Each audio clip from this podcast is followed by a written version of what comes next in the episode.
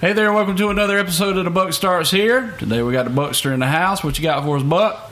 We're gonna do a um, and I know all the professors out there are probably cringing right now what I'm fixing to say, but you know, there's a lot of things that that take a lot of time to get, and then when you when you get it, you know, you say you go get your degree in, in finance, economics, business, computers, whatever the case may be. Yeah.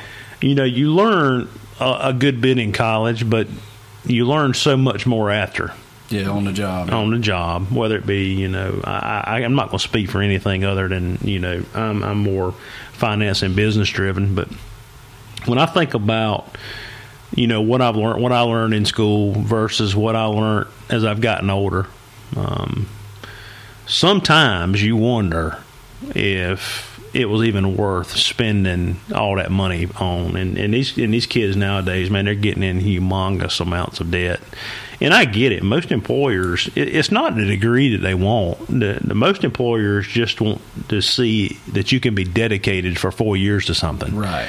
when I when I first heard about when I, my first job after school was at uh, Nanyang Plastics, and, and the, the human resources guy said they really don't even care about a degree, but a degree what it does is it proves that you can be committed to something Right. for for amount of time, where so many people just say bump and I don't I don't need it. So, Yeah, it's almost. I mean, you know, I'm not knocking college because I went and got That's my right. degree in it, but you know, my oldest son, he's went to a trade school, which I supported. That's, That's what I right. wanted.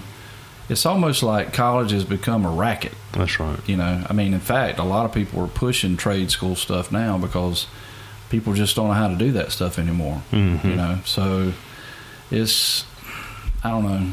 I, I'm like you. It's a lot of money. It's a lot of money. You know, when you come out, I've known people who owed you know anywhere from thirty to a hundred Mm-hmm. dollars back because of their school loans, which is nuts. And here's the deal with most of them: they own they they owe a couple hundred thousand dollars back, and they're making less than a trade school guy's making, and then they're getting laid off and, and can't find jobs. Right. And and here's the truth: a majority of not all of them now. That's the disclaimer on it. A majority of them turn out like weirdos. I mean, it's like it's almost like okay, you got a college degree. Well, maybe you're gonna be blowing up the street. You know, maybe you're gonna be fighting in, in the big cities. But anyway, we're not gonna go there. yeah, Uh, seven uh, seven minute finance degree. You got to understand the rule of seventy two. A lot of people are going, "What in the world is he talking about?" The rule of seventy two simply says whatever your interest rate is divided into seventy two. That's how many years it's going to take for your money to double.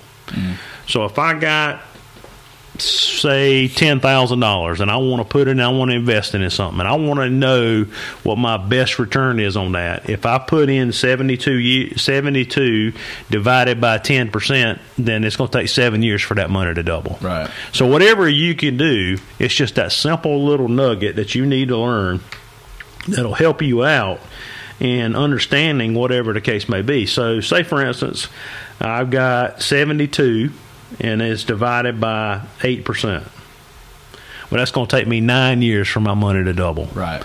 So, if I've invested $10,000 and I'm gaining 8% a year, I know in nine years that's going to be worth 20.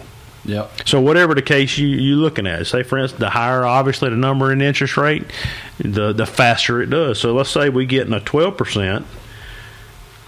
That's six years is doubling. Right. And of course the other way also, if you getting only four percent, it's taking you eighteen years. So that gives you a perspective of saying, look, I'm only gaining four percent. It's going to take longer for my money to work. Right. So I need to be paying attention on where it's going and what it's doing. Yep. So always be paying attention. But the rule of 72 is probably one of the major things that people don't have a clue about Right. that they can keep in their pocket and they can say, okay, last year I got 10% on my money. Yep. Well, that means that in eight years, nine years, my money's going to double. So just remember the rule of 72. Take the 72 and divide the interest rate, and then wham, bam, there you go. Yeah. You rule of 72. And that's one of the few things that you can take with you Right. and learn and, and it keeps you it keeps you on the forefront of your of your um, of your goals and what you're trying to do Right. if you see that thing dipping you know it's going to take longer Slipping and dipping. but tripping. you want that thing to be put in. You want it to be working for you. Yeah. Compound interest is the is the eighth wonder of the world. dude can't figure it out So as long as you making money, so take the seventy two, put the little line under it, Yep. and then put your interest rate in there, and then the equals is going to be whatever it is. So That's simple as it. that. I don't know That if we got wasn't even seven. seven I don't minutes. know if it's seven minutes. Then we Yeah, might I need need to- seven minutes. so see You there. just We, got a finance degree and hold on, man. What, what time? What, did we run the clock on this thing? That's five minutes and twenty seconds. so you got a finance degree in five Hey, minutes. nah, well, Can't beat that. what's another point we can tell them about real quick? I don't know. Save your money. Save you money. Save your money so you can get to the invest it because you got to save your money to start with, Absolutely. or you you can't do rule of seventy two. Yep. It ain't even gonna matter. A lot of you can know rule of seventy two backwards and forward in the top of your head, but unless you got the money to do the rule of seventy two with, you might as well forget it. So There you go.